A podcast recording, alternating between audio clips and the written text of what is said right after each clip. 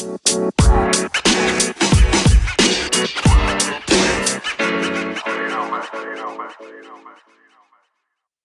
jó estét kívánok! Köszöntöm a Kéve Rádió Keszthelyi Civil Kontroll műsorának kedves hallgatóit. Ma is érdekes témákkal fogunk jönni és beszélgetni kedves beszélgető partnereimmel, aki nem más, mint dr. Weller Jakus Tamás, a Kéve elnöke. Szép jó napot kívánok, köszöntök minden kedves hallgatót ezúton is. Barátom Molnár Tibor, önkormányzati képviselő. Szeretettel köszöntöm én is a kedves hallgatókat. Talán ez az első ilyen podcast, amit világosban kezdünk el, hiszen ugye óraátállítás volt a hétvégén, és hát nekem is egy kicsit szokatlan, hogy nem sötét van odakint, amikor a felvételt készítjük, de örülök neki, hogy jön a nyár, jön a jó idő. Jön a fény, jön a fény felénk remélhetőleg, a béke, meg a jó idő. Én azt javasolnám, fiúk, kezdjük azzal, hogy megjelent a helyi hírlap, a kezd helyi hírlap, a saját hírlapunk dupla számmal, és néhány napon belül mindenki postaládájába fog kerülni, és ajánljuk a kedves hallgatók figyelmébe, hogy forgassák és olvassák. Sok-sok érdekes témát tartalmaz az újság. Most nem is megyünk rajta végig tételenként és címenként, egy, egy téma lenne csak, amiben egy picit, picit bele kéne mélyednünk. És igazándiból a, a több, többit akár csak itt címszavakban is, itt van, van az Olaf jelentésről, van, van egy, egy nagyon komoly írás Nagy Bálint, vagy bocsánat, Vas Bálint tollából a Covid-dal kapcsolatban, a Keszthelyi kertváros részről, egy, egy Keszthelyi körkép, és hát hasonló erősség és jellegzett, jellemző témák.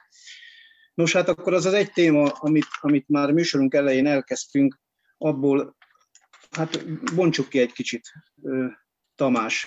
Melyik ez a téma?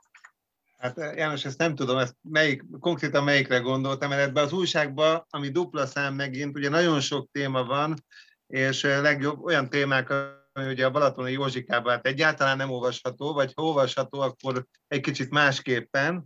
Nem tudom, melyikre gondoltál. Hát egy, egy, egy témát említettünk most hirtelennyében, nézem is közben, és lapozom, hogy mivel az előző műsorban és műsorokban az elmúlt héten azért szinte mindegyik témát érintettük, és, és, és jól kiveséztük.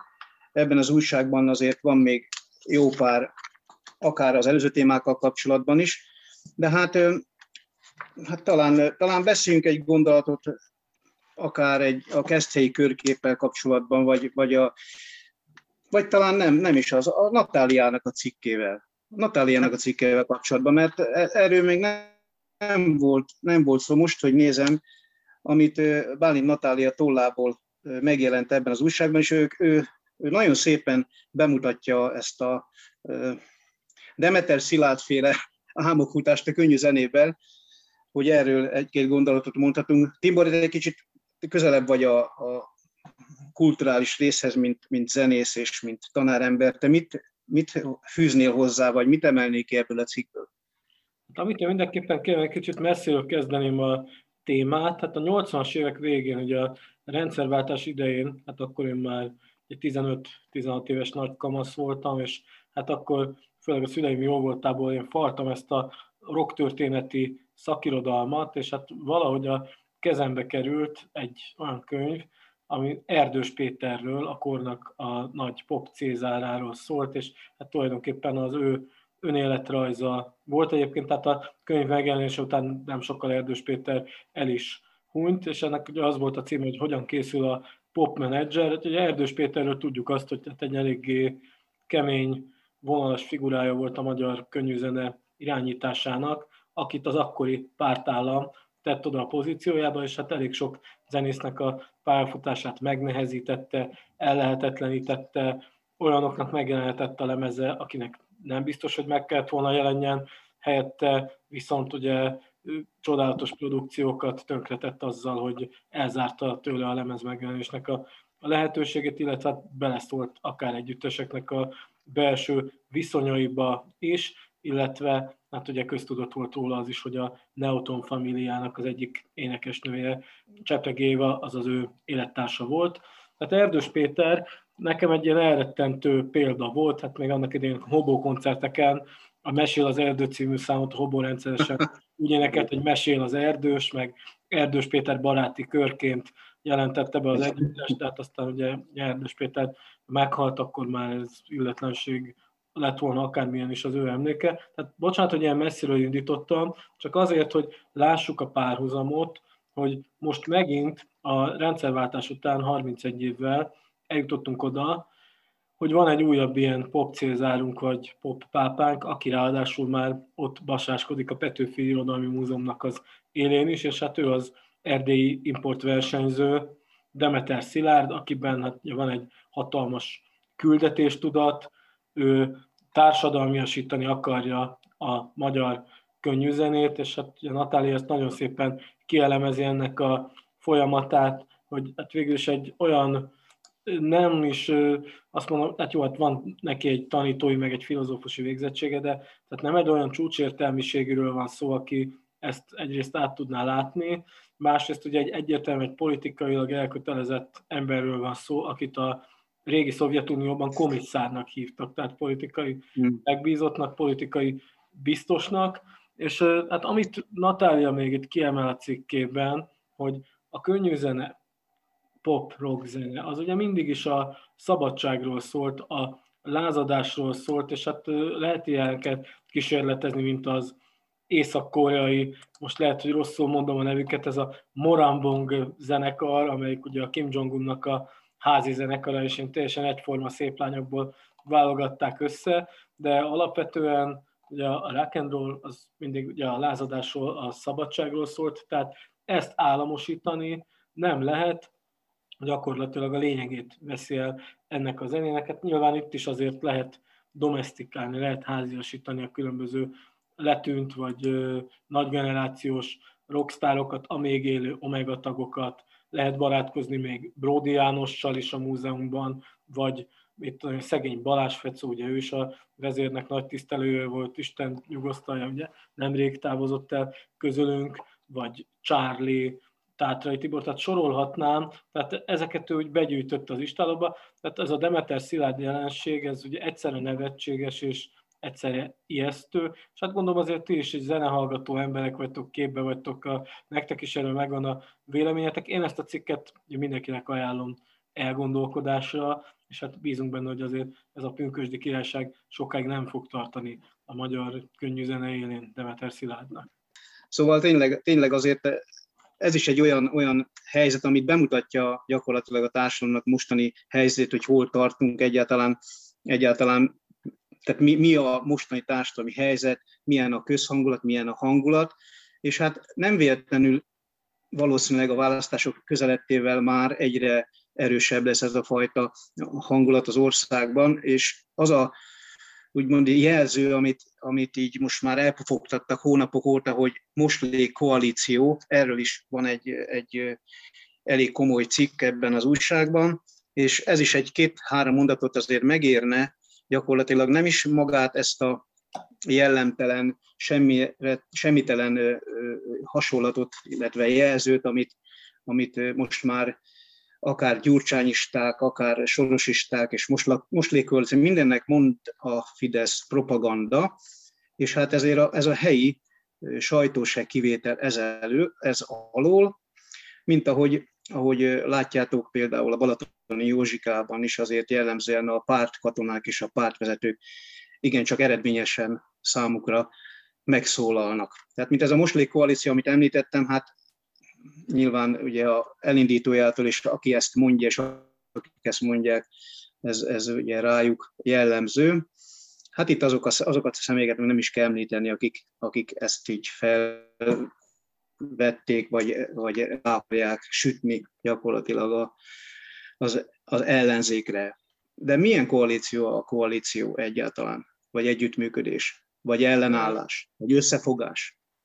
Hát János, én nekem megmondom őszintén ebből az újságból, tehát nagyon jó cikkek vannak benne, tényleg ütősek, és egy jó, jó tartalmas újságot sikerült megint összehozni a szerkesztőbizottságnak, de nekem például ez a moslékkoalíciós cikk az, ami a legjobban tetszik, és szerintem ez egy ilyen hiánypótló, hiánypótló írás. Nagyon szépen leírja és megfogalmazza a szerző azt, hogy, hogy tulajdonképpen mi is ez a koalíció, mert ugye nagyon sok minden forog a jelen pillanatban, vagy forog, forgott a médiába, meg közszájon is, és nagyon sokan nincsenek tisztában azzal, hogy mi is az, hogy, a, mi is az, hogy előválasztás, és mit jelent az, hogy, hogy koalíció, vagy mit jelent az, hogy ellenzéki pártok, mm.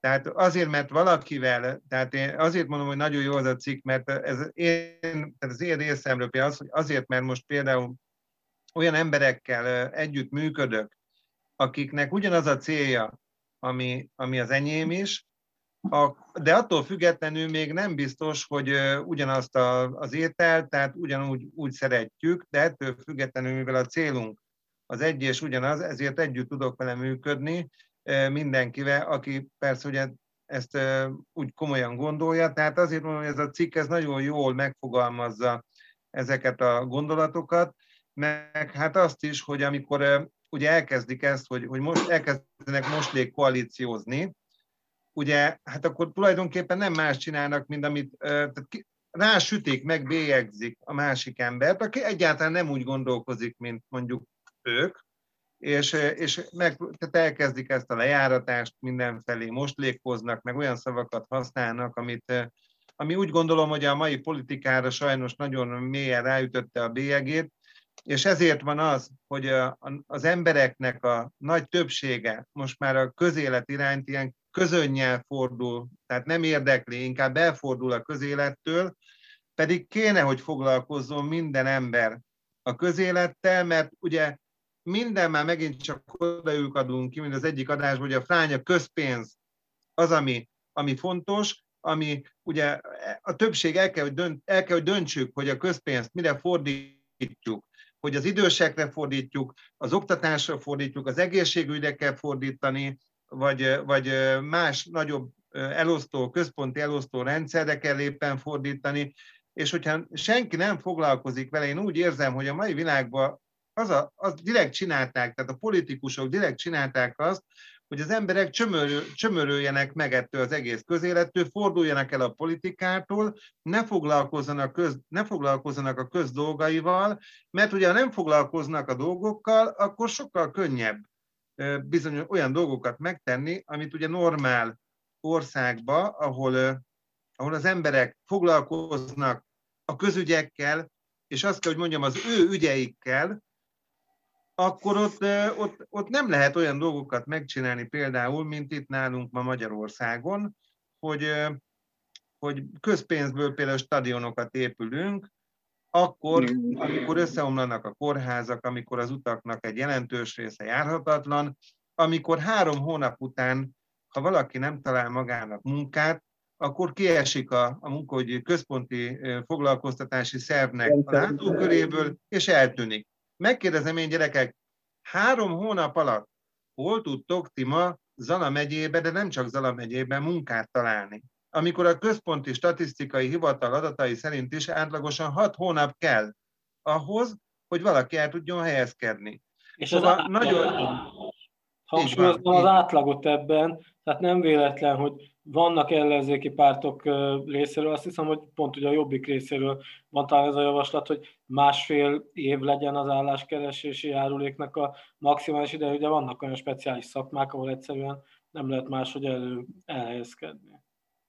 Főleg, hogyha kicsibe is nézzük, azért országosan a jellemző álláskeresési rendszer az kis településekre is le lehet vetíteni, de ott még halmozottan nehezebb a helyzet, mert hogyha nincs a vonzás között olyan település, ahol esetleg tényleg valamilyen szinten kínálat van azért a munkára, akkor aztán tény, teljesen esélytelen egy faluba elhelyezkedni, hogyha valaki emiatt elveszíti, vagy a kora miatt éppen a munkát, vagy a kora miatt, vagy a családi helyzete, vagy egyéb miatt nem talál. És akkor még itt tegyük hozzá, hogy és hol vannak a tartalékok, amit nagyszerű kormányunk statisztikában megállapított, hogy a családok mennyi tartaléka rendelkeznek, hát ez egy vicc kategória, nincsen. Hát rögtön egy hónapon belül tulajdonképpen éhalás, élehalás küszöbére kerülnek emberek, és családok. De itt föl is írtam magamnak Tamás hozzászólásából a közpénzt, és az, hogy kormánypropaganda. A kormánypropagandával kezdeném, ami átilleszthető ugyanúgy, mivel minden már a kormány tulajdonában van, és ez a állapot, amit te Tamás itt vázoltál, egyrészt a politikusok részéről, másrészt pedig a választópolgárok részéről, hogy igen, idáig jutott a közhangulat és az embereknek a, a közérzete és a politikával, a politikusokkal kapcsolatban. Ezt, ezt lehet aztán tagolni, és nyilván ugye megosztani, hogy ez milyen, milyen lépésekben történt, és hogy, hogy ez hogy valósul meg napjainkban, hogy valósult meg az elmúlt 30 akárhány évben, de egy biztos, amit kijelenthetünk, hogy az elmúlt időszak minden politikus a felelős a mostani állapotért. Tehát ezt azért borítékolhatjuk együttműködéssel is, akárhogyan is. Ezt viszont ki kell nőnünk, és hogyha a politikán felül kell kerekedni, akkor felül kell kerekedni nekem, ez a személyes véleményem. A közpénzt pedig, amit megemlítettél Tamás, én azt szeretném tőletek kérni, hogy ezzel a szóval a mi újságunkból lépjünk át egy Balatoni Józsika helyi kormány förmedvény lapjaira egy gondolat erejéig, amit szintén sikerült megalkotni erre az időszakra is, és azért említettem, és gondoltam, hogy a közpénzzel ugorjunk át, hiszen itt van egy remek cikk, Csótár András, bizottsági elnök, képviselő, igazgató, stb. stb. A kulturális értéktárnak is, bizottságnak is. Van, tehát egy minta, mintaképe, példája az elmúlt politikai élete egy, egy nyitott olvasmány, egy könyv, tehát aki a miépes korszakától kezdve kommunista üldöző politikus időszakától kezdve mostani időszakban áttekint végig, végig, végig a mai napig pozícióban van és diktál, mint helyi párt igazgató, párt vezér, vagy csekista, vagy bárminek mondhatjuk. Úgy gondolta, hogy meg kell szólalni a Kesztei úszoda zárvatartása ügyébe. Nagyon örülünk is neki, hogy Csótárról megszólalt ez ügyben, ő már neki nem megszólalni kellett volna, mondjuk nem megszavazni a különféle döntéseket, meg nem 200 ezer forintot adni a kiszápáknak, és sorolhatnám, de most ez nem az én dolgom, hanem ide témát hozom nektek, és ezt egy kicsit bontsuk ki, mert van ebbe egy-két olyan érdekes megnyilatkozás, ami, ami azért tényként nyilván nem elhanyagolandó, hogy egy éve már be van zárva. Azt is megemlítjük, hogy miért írhatta meg vajon Csótár András ezt a cikket, vagy miért gondolta úgy felső vezetésük, hogy meg kell jelenni egy oldalnak e témában. Azt mondja például, én kiemeltem egy, egy mondatot, hogy elsőként azt mondja Csótár úr, hogy az igények abszolút nincsenek arányban az uszoda fenntartási költségeivel. Hát itt két kérdés van, ugye elhangzott már, hogy a vírus és az egészségügy miatt zárva van zárva, és elhangzott már az is, ha jól emlékszem a polgármester szájából, hogy, hogy finanszírozása és anyagi okok miatt van még mindig zárva. Történt azt ugye már átbeszéltük, de volt egy esemény, ugye tudjuk minnyáján szülők demonstráltak, vagy kifejezték nem tetszésüket, vagy aggodalmaikat e tárgyban. És azt mondja Csótár András, hogy, hogy itt gyakorlatilag semmi probléma nincsen, a város betartja a különféle rendelkezéseket, és tulajdonképpen itt, itt csak egy felesleges, hogy mondjam, ilyen, ilyen rongyrázás van, amit ez, az én szavaim, nem, a, nem Csótár úr írta, ez az én szavaim. Van e tárgyban, hiszen meg kéne, hogy értse mindenki, hogy a köz érdekében és az egészség érdekében hozták meg a döntéseket, hozta meg Nagy Bálint pontosabban egy szemében. Nos, tétek a szó. Nekem egy valami szólt szemet ebben a cikkben, de az nagyon, amikor hát Csótár elnök úr, és most hadd soroljam a többi tisztségét, a kévét, mint a város ellenzékét emlegeti. Ugye ez egy no. akár elírás is lehet, de ez egy nagyon lényeges különbségtétel, és ez teljesen beleilleszkedik ebbe a habonyi, Finkelsteini féle fideszes megsemmisítő propagandába, ahol ugye az ellenzéket, mint ellenséget igyekeznek beállítani, és gyakorlatilag ezzel azt sugalja, és hát az értőközönség erre fogékony is az ő oldalukon, hogy tulajdonképpen mi a városnak a kerékkötői vagyunk, bajkeverő, hátráltató személyek, ellenezzük azt a hatalmas fejlődést, ami itt van a városban. Most az ellenzéknek az ilyen stílusú megbélyegzése az az egypárti diktatúráknak a sajátossága, és hát ennél kevesebbért recskre lehetett kerülni meg a hortobágyra, még abban a régió világban, ami hát sajnos egyre inkább kezd föltámadni a rákosi korszaknak ezek a reflexei, még hogyha olyan nyílt erőszak nincs is. Most ugye már finomabb lehetőségek vannak arra, hogy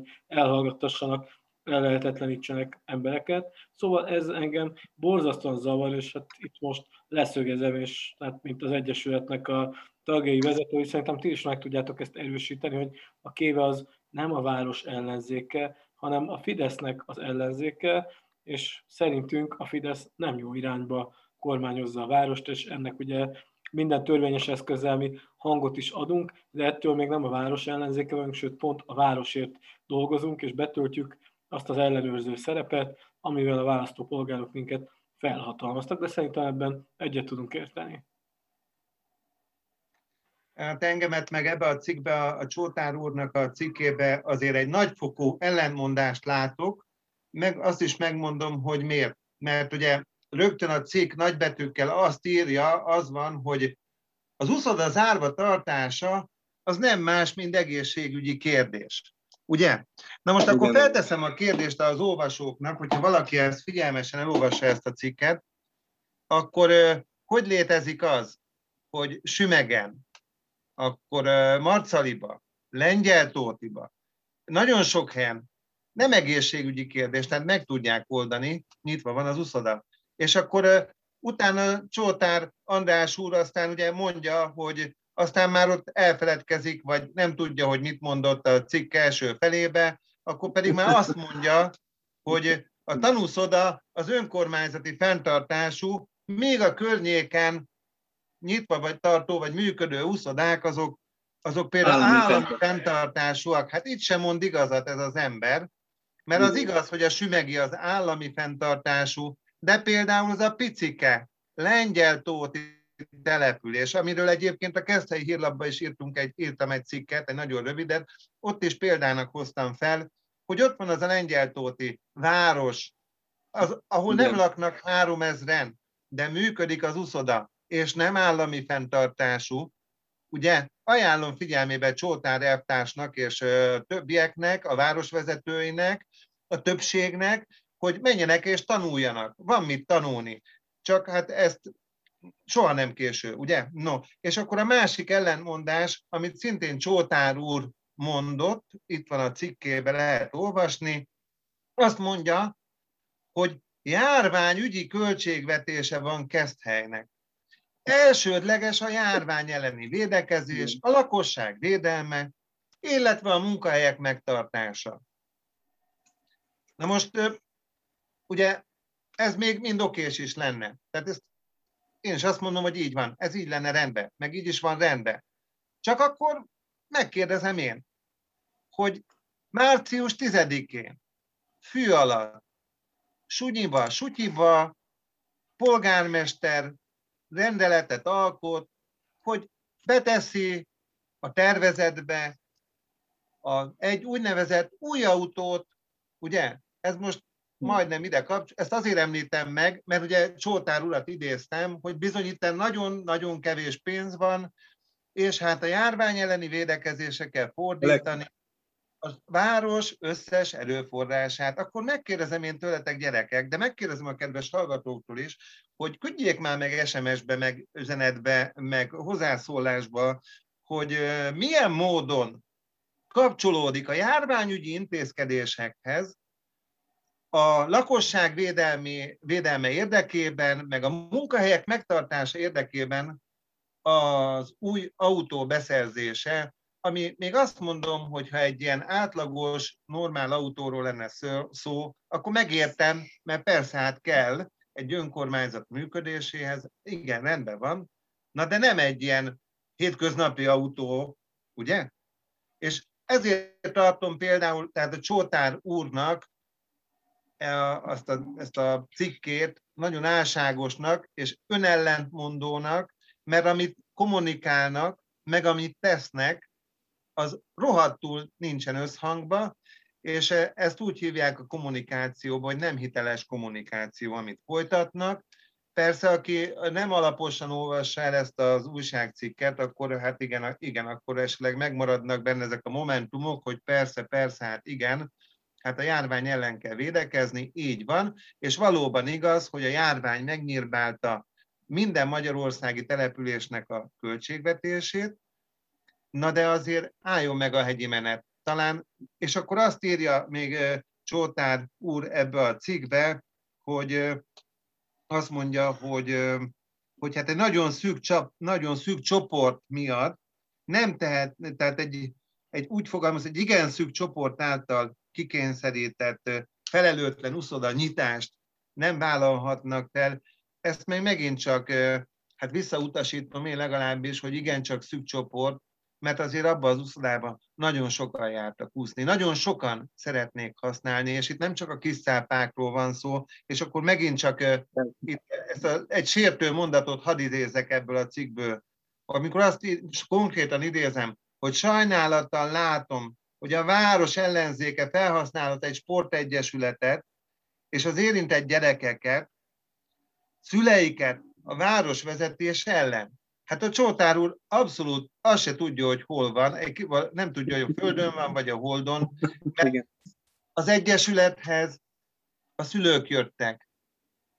Bocsánat, azért kicsit fordítva ülünk a lovon, tehát mi nem használunk fel soha senkit senki ellen, tehát azért megint csak ez egy ilyen projekciót vélek felfedezni a, ebből a cikkből, hogy pont mindig azt mondják, amit ők csinálnak, ugye? És igen, én úgy érzem az Egyesület nevében, hogy senkit nem használtunk föl senki ellen, pusztán, és nem csak a kis cápák használják ezt a, használnák, bocsánat, ezt a nyomorult úszonát, használnák a KVDS sportolói, használnák a triatlonosok, használnák azok az egyéni keszthelyi sportolók, vagy keszthely környéki sportolók, bocsánat, akik ebbe az úszodába jártak, és kifizették azt a nem kevés pénzt.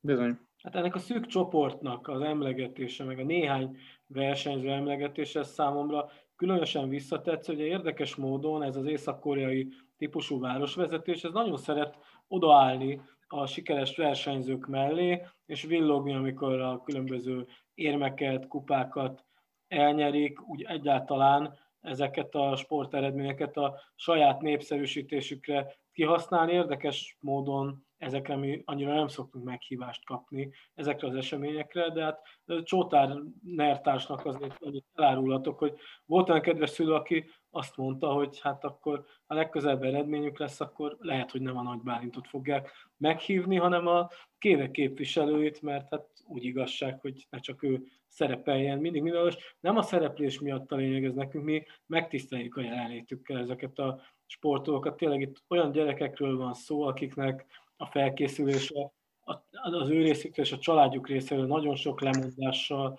nagyon sok áldozattal járt, tényleg ez egy komoly teljesítménysport, de hát ugye sajnos ebben a kisvárosban azt látjuk, hogy vannak, akik minden lehetőséget megragadnak arra, még a térfigyelő kamera elé is odaállnak, csak hogy még egy kicsit többet szerepelhessenek, ez azért tőlünk úgy távol áll mentalitásba. A másik, ami úgy megütötte a szememet, meg most a fülemet, így ahogy beszéltünk róla, ez az autókérdés, ami hát ugye meg körülbelül egy hete egy elég forró téma itt a városban. Ugye, Tamás, amikor te igényelted az adatokat, akkor rekord gyorsasággal megérkezett a közérdekű adatigénylésre a válasz. Egyébként általában kiszokták meríteni a 15 napos keretet, vagy van, amikor el is felejtenek válaszolni bizonyos kellemetlen kérdésekre, de itt ugye akkor rögtön megjött a válasz, és rögtön a városi Facebook profil kommunikált a Keszthely városa profilon, ugye a jegyzőasszony bejelentette, hogy leasingel a város autót, és akkor ez milyen jó lesz, de ugye a konkrét típusú egyebekről nem esett szak. Utána Cudzoltál László barátunk, képviselőtársam egy elég erős Facebook posztot elkészített, ami hát ugye nagy vihart kavart az internet népek körében, és hát természetesen megjelentek alatta. Nem mondom azt, hogy trollok, mert valós helyi személyekről van szó, de hát a Fidesznek a, az elkötelezett helyi támogatói, bár ugye élvonalbeli politikus ebbe nem állt bele, csak Fidesz Tomi próbált ott villantani valamilyen hivataloskodó adatot, de hát ugye ők megjelentek, próbálták ezt ízekre szedni, és hát nagyjából azért én ismerem az embereket, hogy kik szóltak itt hozzá, hogy hát micsoda dolog, mit javasoljuk mi azt, hogy Dácsiát vegyen a város, az milyen proli kocsi, és hogy abba be se ülnének. Most ezt olyan emberek írták le, akik hát egy ilyen Toyota vagy még egy komolyabb szintű kocsiban, maximum a Need for Speedben, vagy a, a Forza Horizonban, vagy hasonló játékban ültek benne, és hát ők azok, akik itt meg akarták mondani, hogy akkor, mert hogy ez, ez jár egy polgármesterének, és amikor hát jött az érv Zoli részéről, hogy hát azért talán mégsem bőrüléses, 8 GBL hangszólós, meg egyéb extrás kocsikén, akkor megmagyarázták, hogy mert ez, ez az a szint, ami kell, meg minden. Tehát én ezen azért kicsit, hát ha nem is azt mondom, hogy elkeseredtem, mert mindenképpen elgondolkodtató volt. Hát a mai világban még azt mondom, hogy én is nagyon meggondolom, hogy milyen autót veszek, és hát 12 éve dacia van, az új autóm is egy Dacia lesz, és hát abszolút egy vállalható kocsi, gondoljunk bármit a magyar-román viszonyról, de ez egy színvonalas jó termék, ami onnan jön, és hát én meg vagyok vele elégedve, és hát biztos vagyok benne, hogyha én lennék olyan döntési helyzetben, a városvezetésben, egy ilyen válsághelyzetben, én is azt nézném, hogy min lehet költséget megfogni, és hát bizony akkor egy ilyen válságálló, költséghatékonyabb autóban gondolkodnék, nem pedig egy 218 lóerős védés egyébben. Mi, mi, mit, is, mit is vártunk Tibor egyébként ettől a jó embertől, ha a főnöke megengedné neki, hogy repülőt vásároljon, vásárolna repülőt is. Tehát tehát ők egy teljesen más világban élnek, Tibor, nem a való világban járnak. Az, hogy státuszszimbólum, vagy hogy kinek milyen a lelkülete, meg egyéb, meg mire van szüksége, mire nem. De ha már szükségnél tartunk egyébként, tényleg én azt mondom, hogy egy polgármesternek legyenek meg azok a kondíciói, ami a munkavégzéshez nyilván szükséges. Azért ebben a vírus helyzetben én úgy gondolom, hogy nem egy extra luxusautó ha így nevezhetem, de mindenképp a alapszériákhoz képest luxus eszközökkel ellátott autóra van szüksége ma neki, hiszen egyrészt van saját autója, van teljes költségtérítése, üzemanyag, telefonizés sorolhatnám, nem csak neki. Tehát ez biztos, hogy csak egyfajta státusz szimbólum, amiből ki tud integetni, meg majd be tudnak neki integetni, ha ezt meg fogják vásárolni. Nem véletlenül volt ez a arrogancia az interneten is, nem véletlenül kellett megszólalni a jegyzőnek se. Ez egy fájdalmas tyúkszem, tehát ha mi erre rálépünk, amire már ráléptünk egyszer, ugye tudjátok, meg most újra, de akkor is látjátok, erőltetik, mert egyszerűen ezekben az emberekben semmi más nincs, véget ért a választások után a való világ. A Istent kell figyelni, a, a, ezeket a herdáló oligarchákat, meg ezeket pénzevő embereket és ahhoz kell hasonlítani, és mindenki legyen egyforma. Aki már egy kicsit ebbe a kaszba nincs, az nem is létezik. Tehát ennek az embernek ezért van erre szüksége. Nekünk meg az a dolgunk, hogy ezt ne engedjük meg. Az én pénzemről van szó. Hát hadd döntsek már benne, hogy hova herdálják el az én pénzemet, meg a másik több tízezer emberét.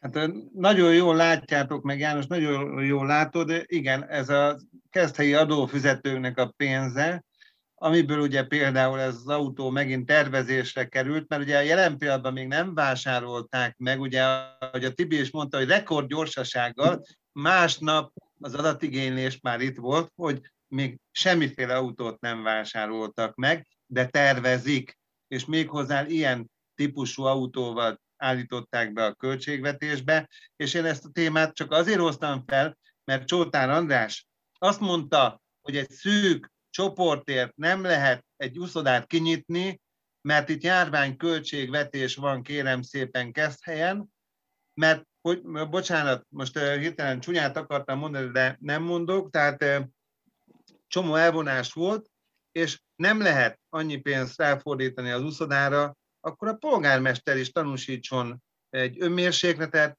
azt, ahogy a Tibi Igen. is mondta, vegyen magának, egy, nem magának, hanem az önkormányzatnak, a városnak, bocsánat, a használatára vegyen egy dácsiát. Nekem is az van, és ez nem Dacia reklám, a mai adásunk, bocsánat a kedves hallgatóktól, nem akar az lenni, nem, nem szponzorunk a Dacia, úgyhogy, de, de mivel mindegyikünknek szinte de, ilyen típusú autója van, ezért ezt a példát tudtam én is felhozni, és amit János, te is elmondtál, meg idézem, városunk egyik kiemelt alakját, egy tiszteletbeli embert, egy törzsgyökeres keszthelyi Bóka doktort, Bóka doktor háziorvos urat, dr. Bóka Györgyöt, akinek az egyik videójában még jó pár évvel ezelőtt ajánlom a polgármester figyelmébe, hogy hallgassa meg, hogy milyennek kéne lenni egy polgármesternek, benne van a nevébe is, polgármester, és gyakorolja, amit dr. Bóka György elmondott, elmond abba a videóba, gyakorolja azokat az intelmeket, mert a polgármesterség nem hatalom, nem kivagyiság, hanem egy nagyfokú, és ezt már lehet, hogy több adásban is elmondtam, hogy egy nagyfokú alázat, szolgálat. egy szolgálat a város lakói, a közösség iránt. Talán ezen kéne inkább dolgozni, nem pedig az, hogy a legnagyobb járvány közepén milyen autóval mutogassam magamat a városba.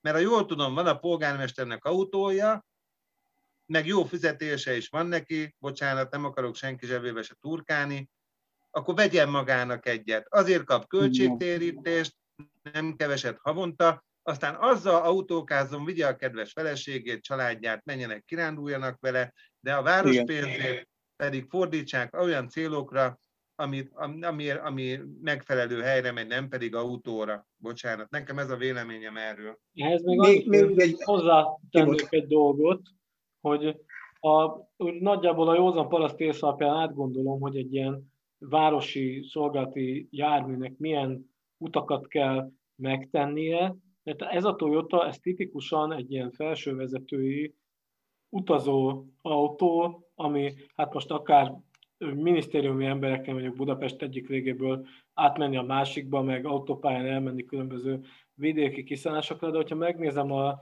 keszthelyi hivatalnak a tipikus mozgásait, akár a polgármesterét, akár a hivatali dolgozóit, akkor az ugye 90%-ban vagy 95%-ban a városban és a város környéken zajlik le, esetleg néha el kell menni valamiért Zalaegerszegre, vagy nagy ritkán Budapestre, tehát nem feltétlenül indokolt egy ilyen felső kategóriás cirkálónak a beszerzése, főleg nem ilyen extrákkal rövid távú utakra, sőt még hát megkockáztatom, hogy polgármester úr hasonlóan budapesti kollégájához, akár még kerékpárral is jó idő esetén el tudna menni a hivatalba. Egyébként ez növelni a népszerűségét, és a Sámer tévés tábját is ki lehetne rá vezényelni, amint ugye kerékpárral megérkezik. Tehát közben, ez közben, ötlet.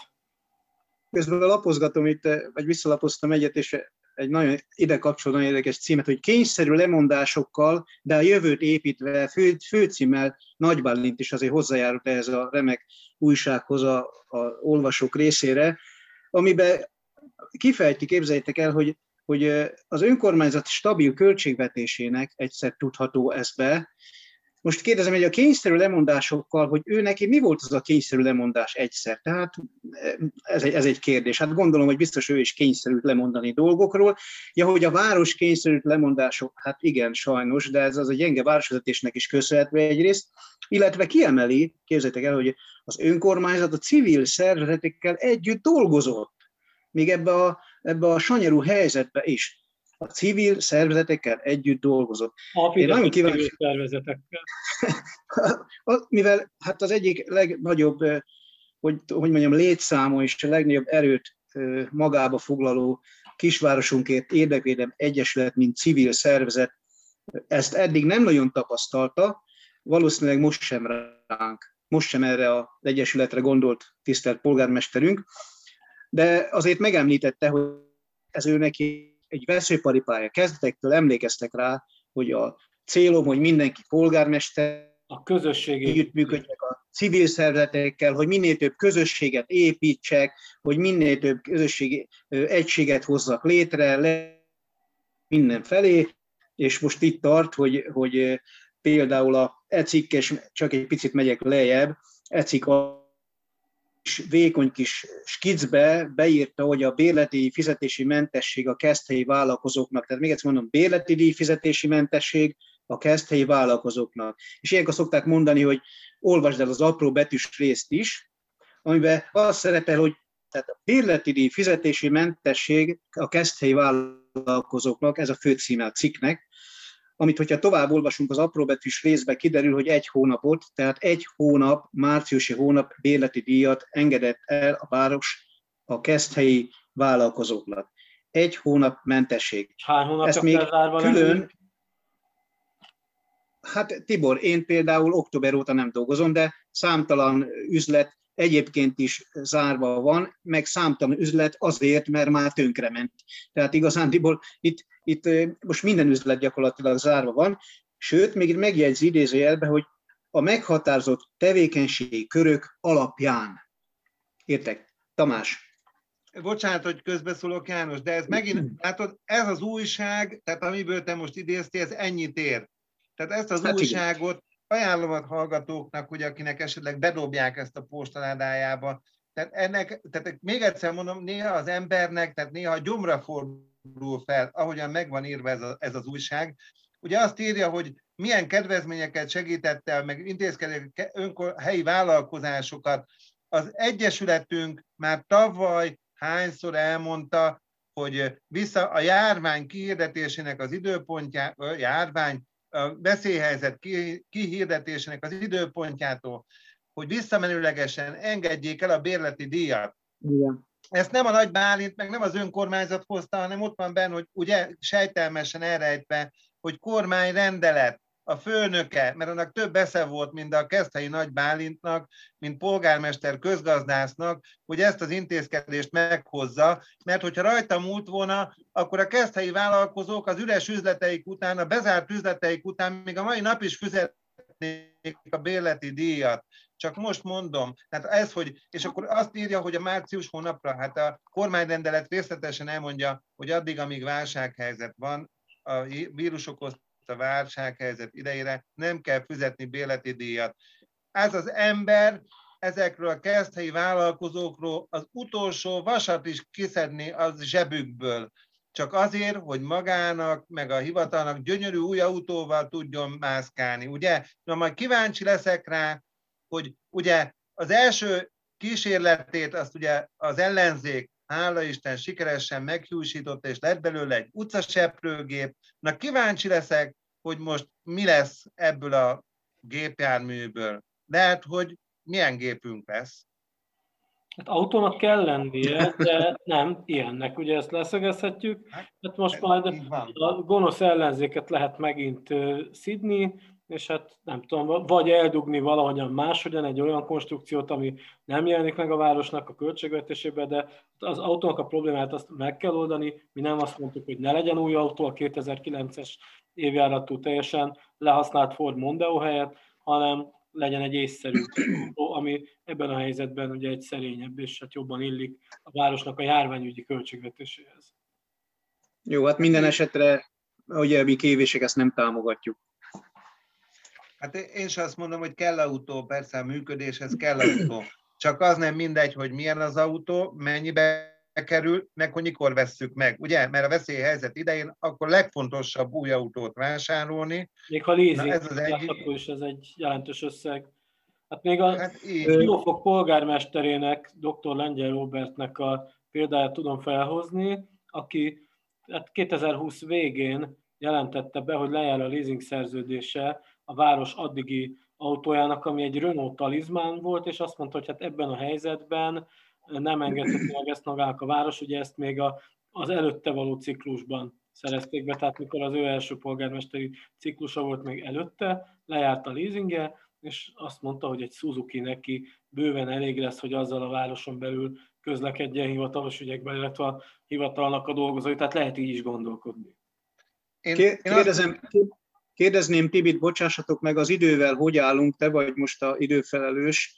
Hát nagyon hogy, pontosat nem tudok mondani, de hát azt mondom, hogy még egy, szerintem egy 10-15 perc gondolat. biztosan van. Jó. Tamás?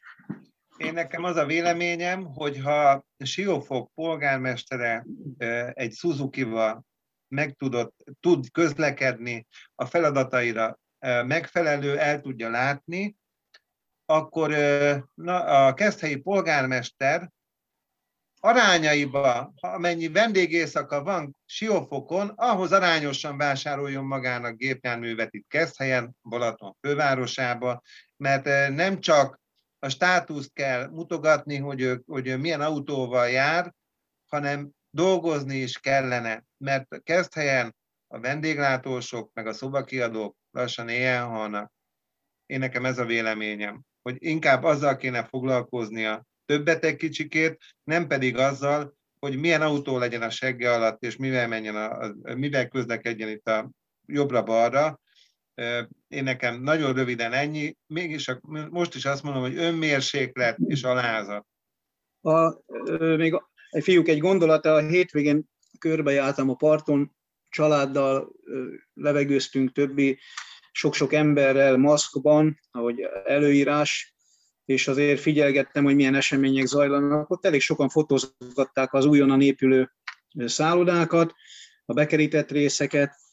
Itt, ahogy haladtunk le, azért azt vettem észre, hogy a sörháznál is síri csend van, tehát talán esetleg néha polgármester úrnak el kéne arra bicikliznie, vagy éppen autóznia, vagy egyáltalán belenyugodott abba, hogy tettek egy feljelentést mondjuk a három épülő projekttel kapcsolatban, és akkor jó napot el van intézve. Tehát igazándiból a város részéről ebből sincs semmilyen kommunikáció, még csak véletlen se hallottam, hogy egy utó, utólagos tájékoztást adtak volna a lakosságnak, hogy mi a helyzet, azon felül, hogy, hogy elmondták, illetve elmondtuk, mi a valóságot.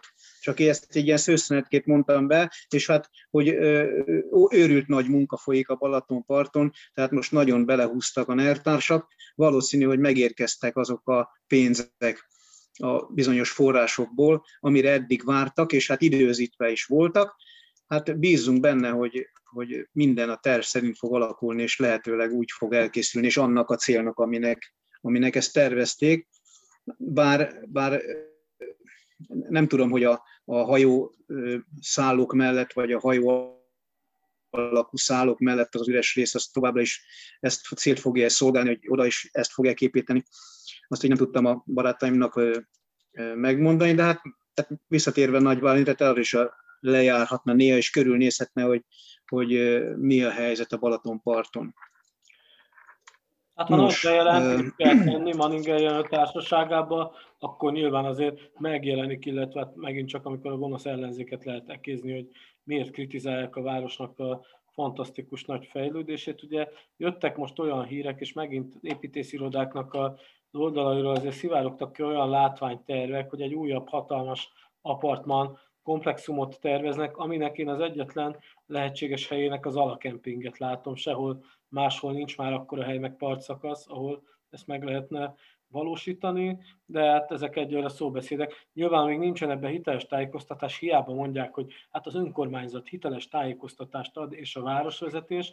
Hát hogyha nincs ott egy tábla, ahol vágják a fákat, hogy oda mi fog épülni, vagy egy másik helyen, akkor megint csak ugye sutyomban akarnak itt visszafordíthatatlan folyamatokat beindítani, aminek hát nyilván a városnak egy jelentős része nem örül, és el kell, hogy keserítse a nertársakat. Ez nem egy szűk kisebbség, hanem most Tehát már most, elég sokan. Most Tibi, hát, most hogyha valaki ezt szeretné megtudni, te, nem itt élő, hanem csak erre jár, vagy egyáltalán érdekli, most a, például a Keszthelyváros honlapján tud tájékozódni érdemlegesen? Tudott olyan információkat magához venni, ami, ami a kívánságát, vagy az érdeklődését? Igen, a Kisödeti utca jogodat várhatóan 2019 őszére készül el. Ez szerepel még, mint aktuális információ a város honlapján. Nemrég néztem meg.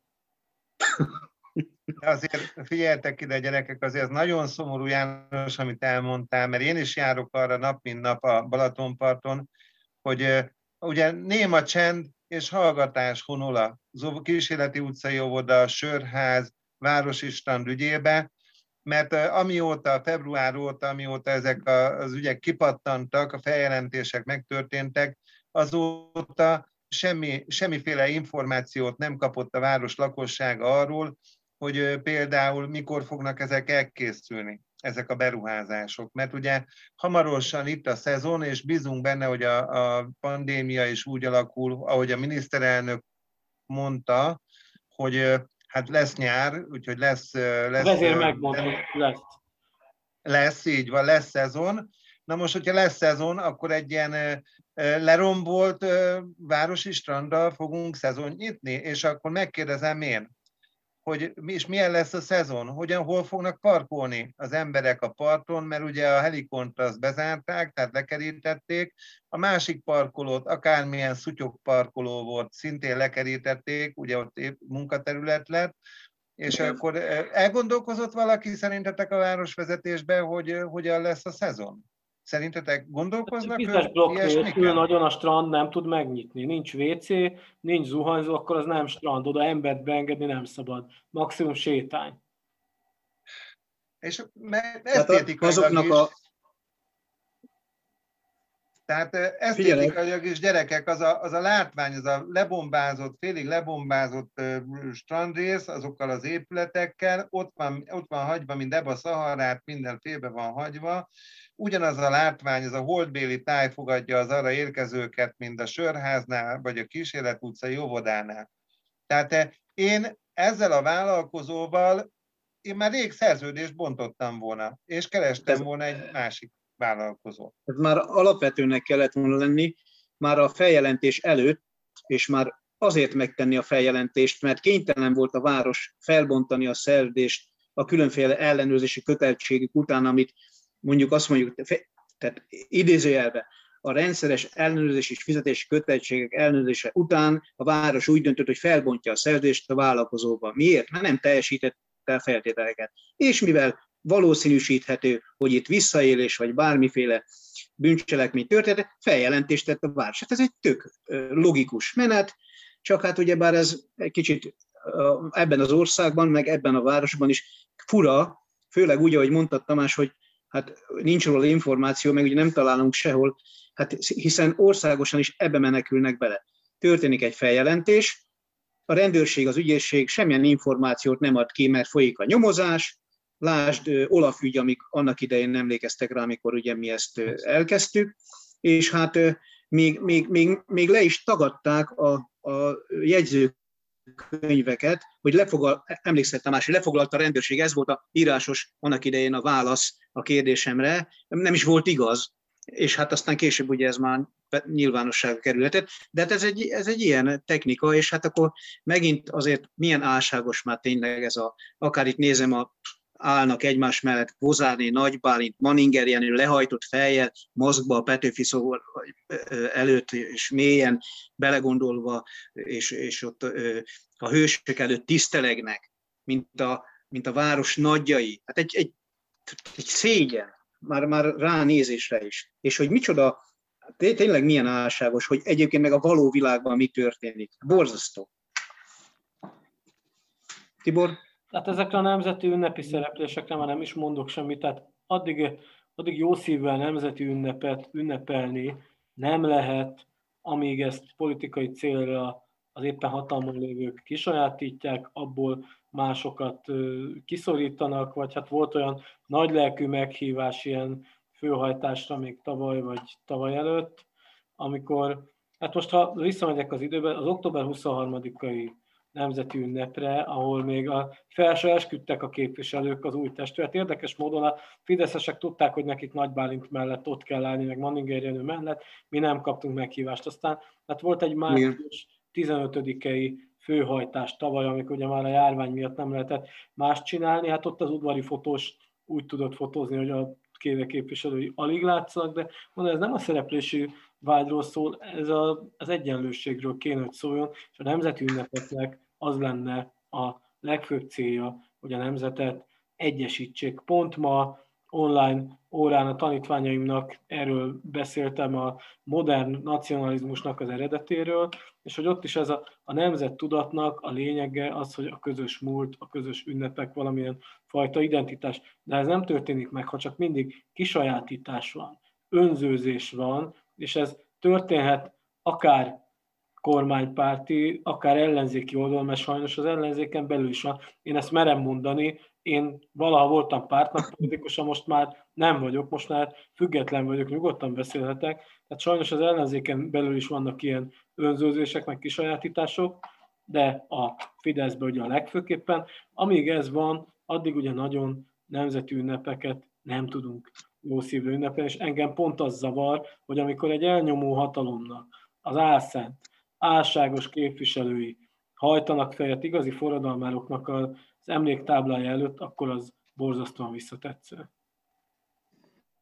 Tibor, én ehhez hadd kapcsolódjak hozzá, amit most mondtál. Ami engemet például, hát most nem akarok, nem akarok itt semmiféle, tehát ilyen kormánypárti helyi politikusokat promózni, de ami az embert, amikor olyat lát, hogy egy helyi politikus például megosztja a Facebook oldalán azt, hogy a katolikus egyháznak a, a különböző dolgait e, úgy adja elő, mint hogyha bármi köze is lenne hozzá, ő neki, mint például önkormányzati képviselőnek, és ugye azt a látszatot kelti, hogy e, a párt, az önkormányzat és az egyház az ugyanaz, pedig a kettőnek semmi, sőt azt mondom, hogy a háromnak semmi, de semmi köze nincs egymáshoz, és sajnos én még egyszer, most megkérdezték tőlem most nem is olyan régen egy ember, meg, akivel találkoztam, hogy maga keresztény, azt mondtam neki, hogy nem.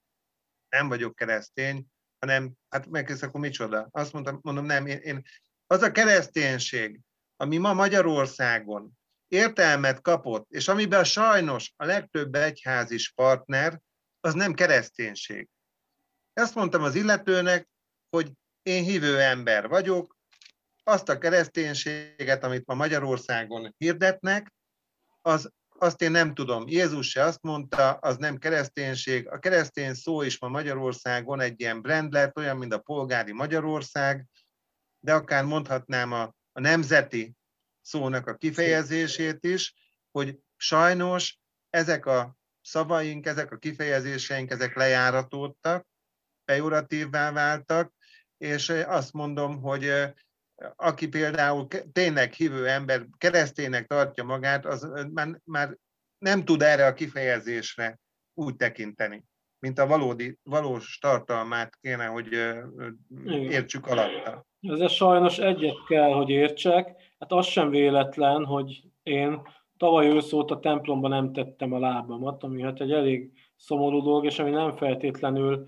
engem minősít. Tehát ugye közben jött a járvány is, és hát azért igyekszem elkerülni az olyan helyeket, ahol ugye sok emberrel lehet zárt térben együtt lenni, de nem csak ez az oka ennek, hanem egyszerűen ott volt egy ünnepség, most még nem is mondom, hogy milyen, valamilyen fajta ünnepség, amin hát én megcsömörlöttem attól, hogy egyesek a kereszténységet úgy élik meg, hát nem, nem élik meg, hanem egy ilyen látszatként előadják, hogy nekik VIP helyük van a templom első sorában, és gyakorlatilag a politikai céljaiknak az alátámasztására használják fel ezt, és hát jött egyházi körökből egyébként olyan jelzés is hozzám, hogy bizony azért némelyik ilyen ifjú keresztényre neheztelnek helyi egyházi vezetők azért, mert a választások környékén sokat jártak templomba, azóta pedig úgy elmaradtak onnét. És igazából csak az ünnepségek alkalmával jelennek meg. Tehát ez az álságosság azért vissza fog ütni, tehát lehet itt menőzni húsvéti esemény naptára, hogy a nagy héten mi történt, és ezt még lesznek is lelkes vagy tájékozatlan emberek, akik belájkolják, de valójában szerintem mindenki tudja azt, hogy aki ezt megosztotta, az milyen ember, és hogy mennyire hisz abban, és hát egyszer a jó Istennel neki is el kell számolnia majd arról, hogy milyen képmutatásokat csinált az életében. Hát igen, igen, Tibit, csak azért nekem, figyelj, de azért az egyház, tehát az egyháznak a feladata azért, hogy ez nem ez lenne, és tehát az egyházi vezetőknek, meg az egyháznak ugye az állam és az egyházat azért azt már több évszázal szét kell, hogy válasszuk egymástól, mert a kettő az nem ugyanaz. És én, én, én, amikor például egy lelkész, vagy egy, vagy egy pap a Szent Misén, vagy az Isten tiszteleten, például főleg választás előtt, aki bemegy oda a templomba, és elmondja például azt, hogy ki, hogyan, meg kire kell szavazni, hát hogy nem szégyelli magát. meg aztán azok a dolgok, amikor, amikor például olyan van, hogy azt mondja, nem mondok most neveket, nem, nem szeretnék egyikre se kitérni, de amikor azt mondják, hogy ők nem szeretnének belefolyni, akkor azért el kéne nekük dönteni ezeknek a, a világi, vagy úgy mondom, hogy egyházi vezet, helyi vezetőknek, hogyha egyszer elmegyek az egyikhez, akkor el, vagy elmegyek a mindegyikhez, vagy egyikhez sem megyek el, mert ugye pénzért, tehát azért akkor, amikor ők, ők azok a személyek, akik a, a, akik a Jóistennek a földi szolgálatát tulajdonképpen jelenítik meg, azt segítik, és amikor azt mondják a Szentszéken, hogy e világban, meg a Jóisten nem mondta azt, hogy a pénz, nem a pénz a fontos, és akkor utána pedig azért, hogy a felekezetük több pénzt kapjon, vagy plusz forrás, forráshoz jusson, akkor képesek eladni a reverendájukat, a tisztességüket,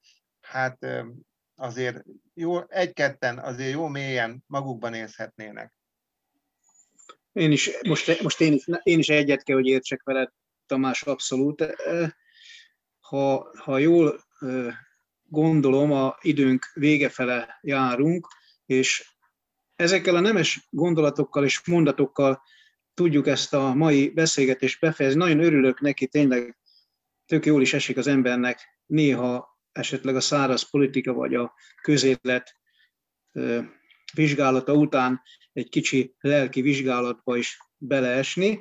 Így talán a hallgatóknak is egyfajta kis lelkületet is át tudtunk adni, bár a kérdés az nem volt egyszerű a kereszténységről, de nyilván ugye erre is rátette a bélyegét a, a mostani hangulat az országban és a városban, és azok az emberek, akikről idézőjelbe név nélkül beszéltünk. Én köszönöm nektek, hogy ilyen tartalmas beszélgetést tudtunk ma a hallgatókkal elérni, pontosabban hallgatóknak szolgáltatni. Én el is köszönök a hallgatóktól és tőletek a mai nap. A következő alkalomra felkészülve várom a hallgatókat, és megköszönöm a türelmüket. Herold János voltam a műsor vezetője, és jó éjszakát, jó pihenést kívánok mindenkinek. Én is jó éjszakát kívánok minden kedves hallgatónknak, és hogyha tetszett az adás, vagy hogyha javaslatuk, akkor továbbra is várjuk az Egyesületnek a Viber számán. Nyugodalmas, szép jó estét kívánok mindenkinek! Én is nyugodalmas jó éjszakát kívánok, lassan besötétedik, és ha minden igaz, akkor még a héten húsvét előtt még egyszer így találkozni fogunk itt az éterben, illetve az online térben. Viszont hallásra mindenkinek! thank you